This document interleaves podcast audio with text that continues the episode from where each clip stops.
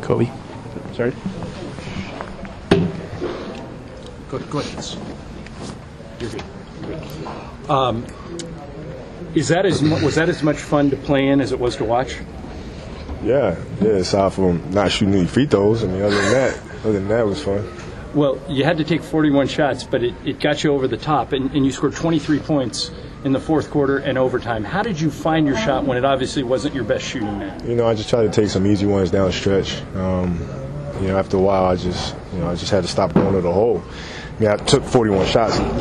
Most of them probably should have been free throws. Um, but, you know, at the end of the game, I just had to stop going to the hole and just take some easy ones. How did you guys come back more than anything else when you were down 13 in the fourth? We played hard. I mean, that's the thing we talked about in the timeout. You know, Dwight had, you know, four or five fouls at the time. Pau had four or five fouls. I had four or five fouls. We weren't playing particularly well. I wasn't shooting the ball well. We just, you know, we just said, we just got to go harder. When when you're met with a challenge, you just have to go harder, and that's exactly what we did. How, what type of a difference do you think Steve made coming back tonight? Well, he orchestrated things. You know, he, he got us in sets and in actions, um, which is exactly what a great point guard is supposed to do. I mean, he, he lined us up. He, he saw things that executed well for us, and he went to them. And um, you know, you saw us being being a lot more organized tonight. I thought this was as much of a team win as you've had all year. Jordan Hill played great. Metta played great. Duhon had seven assists in 12 minutes. It was actually one of those nights where Mike had a problem to, to, to figure out who to take out. Do you- did you feel that that as much this was as much of a team effort as you've had all year? Yeah, I mean, we moved the ball extremely well. Um, you know, everybody contributed. Everybody played hard. And I mean, that's a good dilemma to have. I, I think us as a team, you know, we're just going to be unselfish, and whoever's playing well stays in and plays. And you know, I think guys on the team accept that. You know, Ebanks has been playing very well for us, and he didn't even get in the game. And same thing with Antawn. So, I mean, we have a lot of people that can step in and contribute. Have you uh, done all your Christmas shopping? and You still got work to do. No, I'm done. Good. I'm done. proud of you. Yeah, no, I, I did everything. I did everything. You're ahead of man. I'm, I'm proud, but I'm also jealous. I gotta be honest though, I am a little Hollywood. I, I do have an assistant that did a lot of that for me. I got, you know, full disclosure. That's honest of me. Thank you. Yeah. Kobe, how much does that mean? Do you have a feel on how long it's going to take you guys to sort of get? no, it'd be seamless. It's not. It's not even. We don't. We don't really have to adjust to anything at all. I mean, he just steps right in and off we go.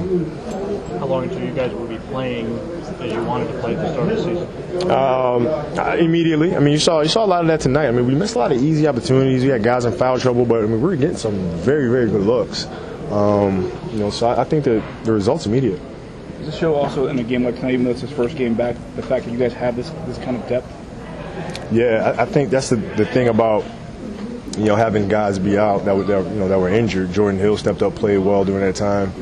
You know, uh, we had guys stepping off the bench and contribute. So I think you know our depth has you know became a lot deeper because of the injuries. Guys play with a lot a lot more confidence.